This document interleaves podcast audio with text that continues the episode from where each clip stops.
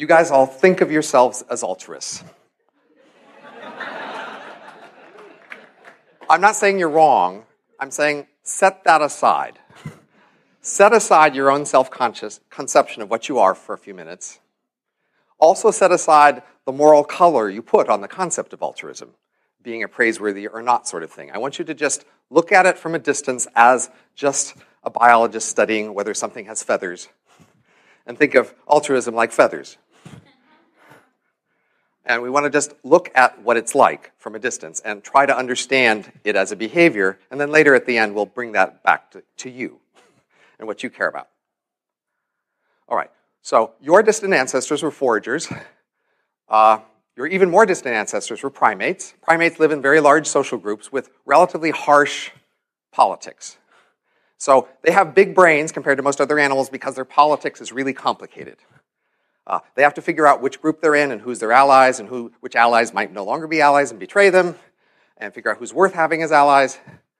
And uh, you know, groups that succeed and become the dominant group have a lot of advantages, and they have some mild degree of altruism in the sense that they like other people in the group and they want to help other people in the group. And often leaders have the most in the sense that they want to make sure conflict within the group is minimized so their, their alliance can work well against other alliances.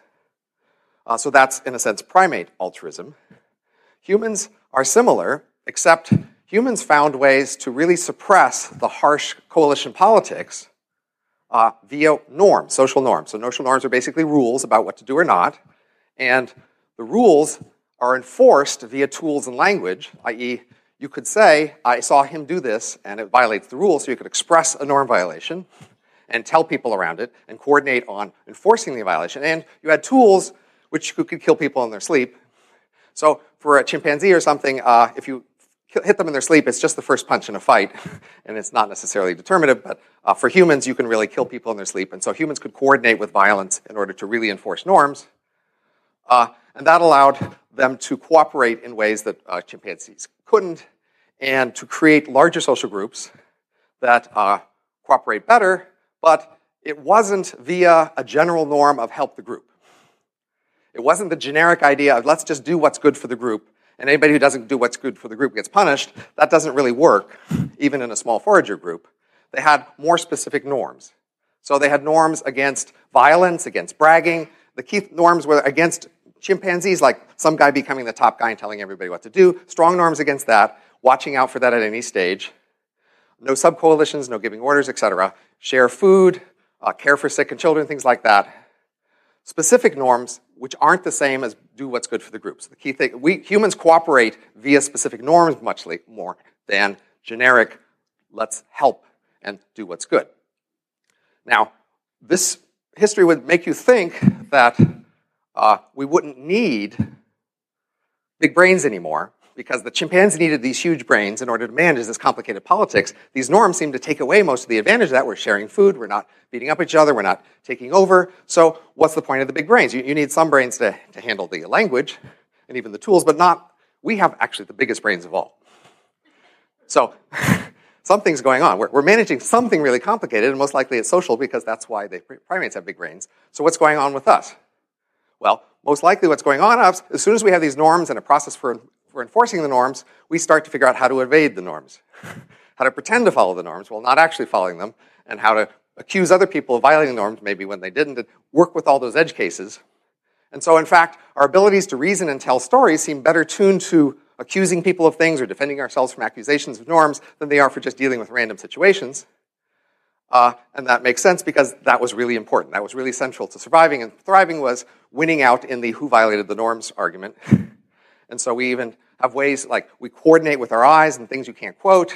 We use words in clever ways so that it sounds like one thing, we really meant the other, and the people we talked to understood that. Uh, we hide things. Uh, you know, we have a rule against hitting people first, so we say he hit me first with sorcery, and so I, it's all right if I hit him back. You know, and so we have a wide range of complicated mechanisms for managing, uh, pretending to follow the norms, while not actually following the norms, uh, which makes some sense. Okay, in our world, we have a variety of behaviors uh, listed on the left uh, politics, religion, military, law, research, art, culture, school, medicine, uh, alms. And we think these are noble things. We tend to talk about these things as relatively altruistic behaviors. We say, uh, praise these activities, we subsidize them, uh, we donate to support them, and uh, they are seen as good behaviors, and the people who do them and support them as good people who are, in some sense, altruistic for doing these things. Uh, it's a pretty wide range of behaviors, and as you can probably tell, the connection is often somewhat tenuous between these behaviors and somehow being good for the group. Nevertheless, we, we do act this way strongly, but there's some discrepancies. I mean, I can give you a lot more, but I'll just list a few of them. So even though we subsidize these behaviors via government, we have all the support, if anybody ever asks, should we have more of any one of these things, the answer is always yes. There's, there's never too much. They're, they're always good, and more would always be good. And no matter how much we spend on medicine, apparently, it would be good if we spent a little bit more. Uh, there must be somebody who didn't get a test they could have got. And that would be good, apparently. Uh, so, so suspiciously, we hardly ever argue about which of these areas is more important. We hardly ever go to the high level and decide to prioritize between these. And even when within a level we prioritize, it's rarely actually in terms of what would be good for the world overall. So we argue over which research to fund, over uh, which uh, art to uh, pay more for, et cetera. But we rarely like say, which of these would be good for the world? We, we focus on more local criteria, more local rules about what would be uh, appropriate for that area. Um, we have some people, many people who work in these areas who seem to be doing, getting paid really well, get a lot of respect, enormous amounts of status, and nevertheless, we praise them for being good people, for working these areas, even though it looks like they wouldn't get more in some other area. It was just a general, you're a good person if you do these things. Um, and we end up creating all sorts of status ladders that we don't seem to necessarily need for other things. We make lots of groups and affiliations that we don't necessarily seem to need. There seems to be a lot of sort of excess behavior of various sorts going on here. So, one way to think about all of this is to say there are many social functions that we can achieve with our behaviors. Uh, we can uh, not just help people. So, of course, we do actually care about some other people, and we do sometimes do things for that purpose. But the key observation is we have many things, we, functions we would like to achieve, and our behaviors accomplish many things. Now, the claim isn't that we're conscious of these things. The claim is that over time, culture and biology has evolved to put us in the habit of doing various things whenever they are to our advantage. And these are some of the advantages that have created selection pressures on our behavior to make us do things some way versus others. So not only do we help people, apparently it turns out to be helpful in attracting mates to have certain sort of compassion, certain sort of feeling. If you can show that a certain sort of situation wells up feeling in you and you respond in a certain way, that's attractive potential mates. It very certainly has, turns out that's different for male and females, but both of them have that sort of thing. Of course, uh, donating and helping in anything can show off many things, including wealth and smarts, strength, social contacts. Uh, all of these sorts of behaviors, uh, not only can we just do things, but we can use that as an excuse to affiliate. We can like say, well, we need a meeting. Let's go have a meeting about it and socialize with each other and pretend we're doing something useful somewhere else, right?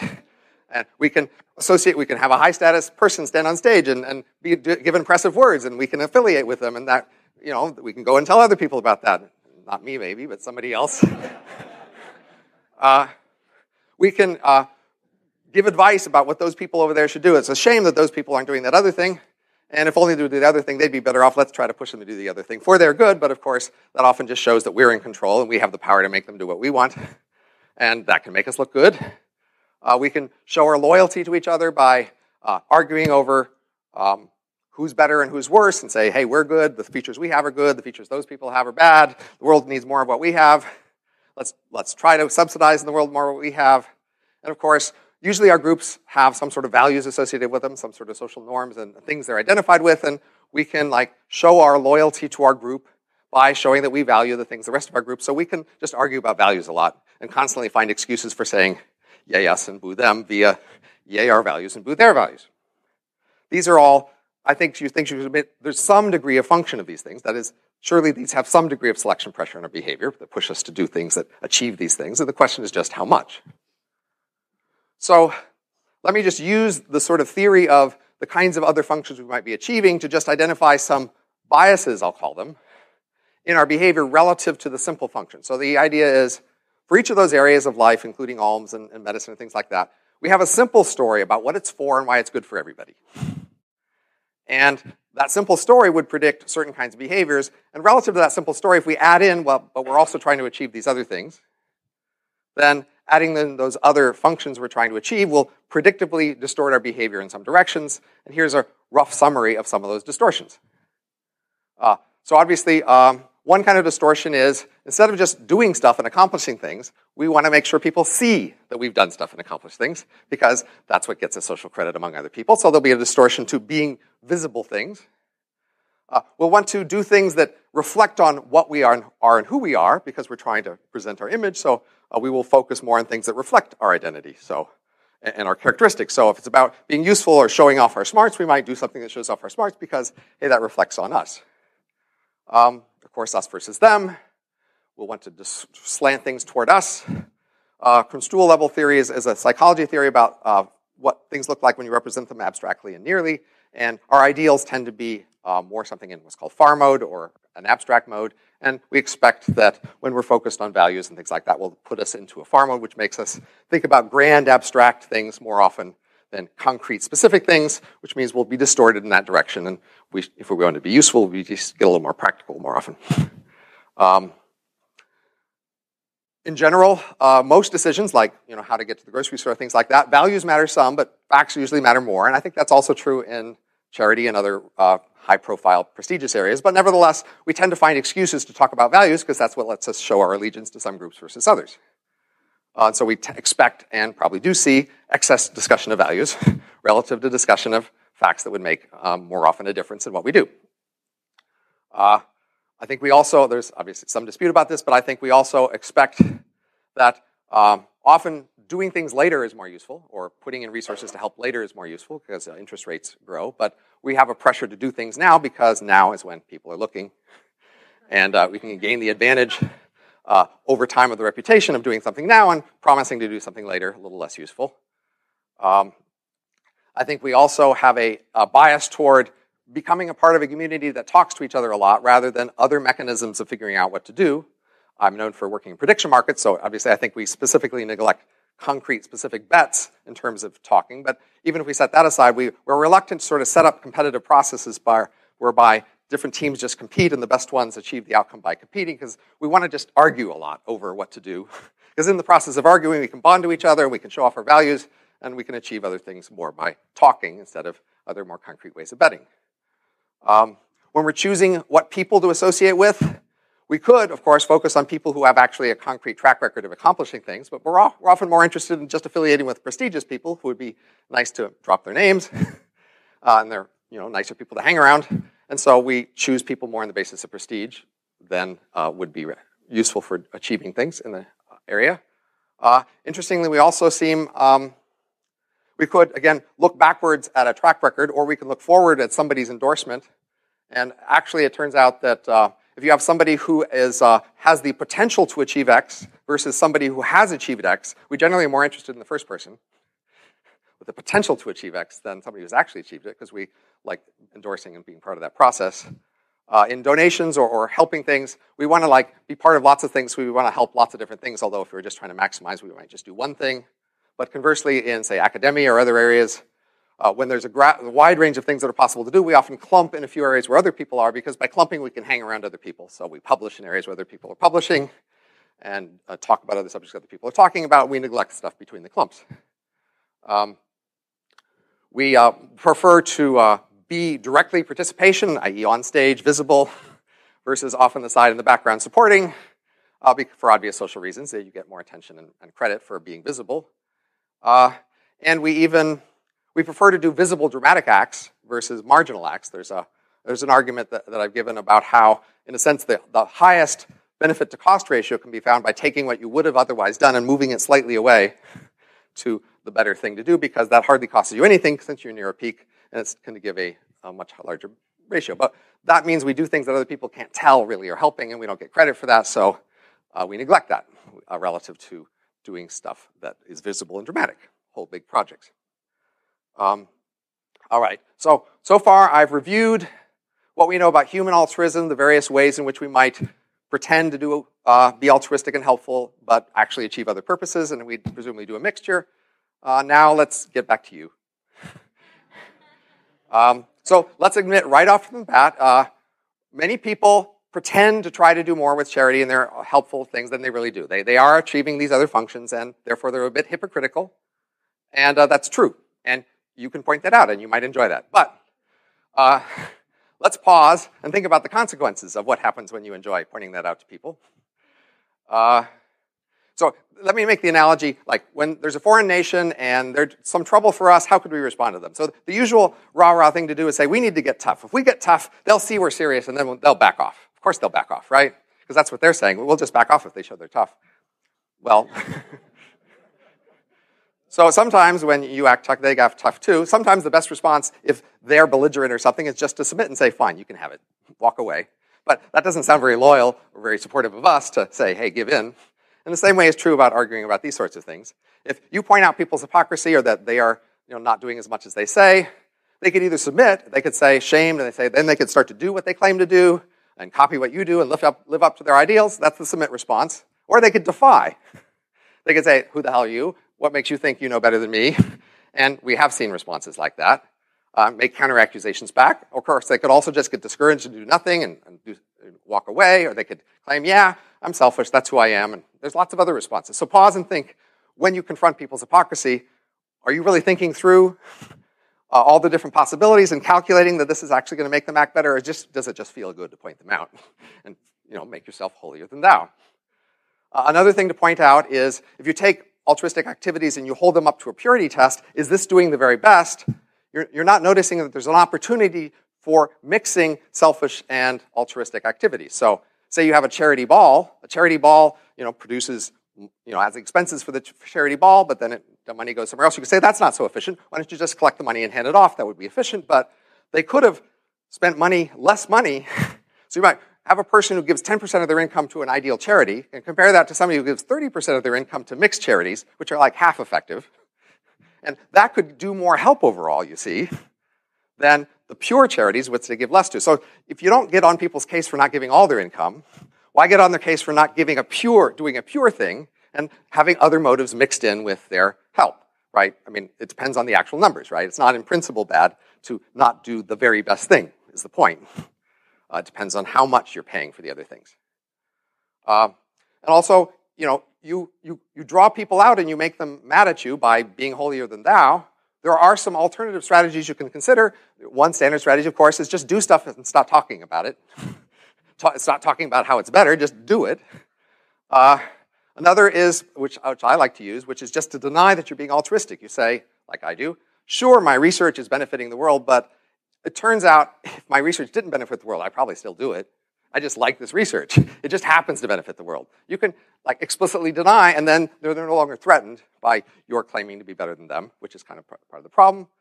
Uh, of course, or you can even start at the beginning and say, well, we were thinking of doing this, but then we were worried that maybe that looks a little too selfish. And so maybe, uh, or maybe that's too selfish and motivated, and then I was worried about maybe doing a little better, but focus on yourself rather than other people. Finally, um, I've been hanging around here for, obviously, for a, a day and a half, and I think I can understand a lot of what's going on here in terms of youth movements in general. This group and community is very young, and it has a lot of the characteristics of typical youth movements, not just being young. Uh, uh, but it celebrates and focuses on youth things that youths have that are better than the old people. So there's, you know, Young people have advantages, old people have advantages. Young people have more passion, they have more flexibility, they have more promise and potential. They are able to like change and start all over again and reevaluate things from scratch. And older people, of course, have invested in making particular choices. They're more reluctant to switch. And those are some of the virtues of, the, of older people. So youth movements tend to focus on the virtues of young people. Duh. and uh, youth movements, of course, have many successful uh, examples in the past, and this could be a successful one, but there is a basic trade off. Youth movements tend to be bad at getting stuff done immediately because they're just not very skilled. They, they, they aren't very capable yet. But uh, what youth movements, when they're successful, can do is build a cohort of people who create a strong sense of shared values that over time, as they become older and more capable and more influential, can then help each other to achieve their ends that they retain because they, ret- they were built into them early on when they were pliable. And they have that. So that's something youth movements can do, and that's something you can do too. But I mean, you should also expect not to be very effective now. because that's not what youth movements do. Uh, so if you're, if you're okay with that trade off, uh, great, but uh, understand there is that trade off uh, in either relying heavily on older people with experience who know what they're doing, but then have a lot of baggage and want to take control of things and have, want to shape the values in discussion, or clean slate, let's think about us and start all over from scratch with our fresh, passionate, smart, uh, you know, capable, flexible, new generation and cohort. Never trust anybody over 30, right? and uh, that's it, anyway.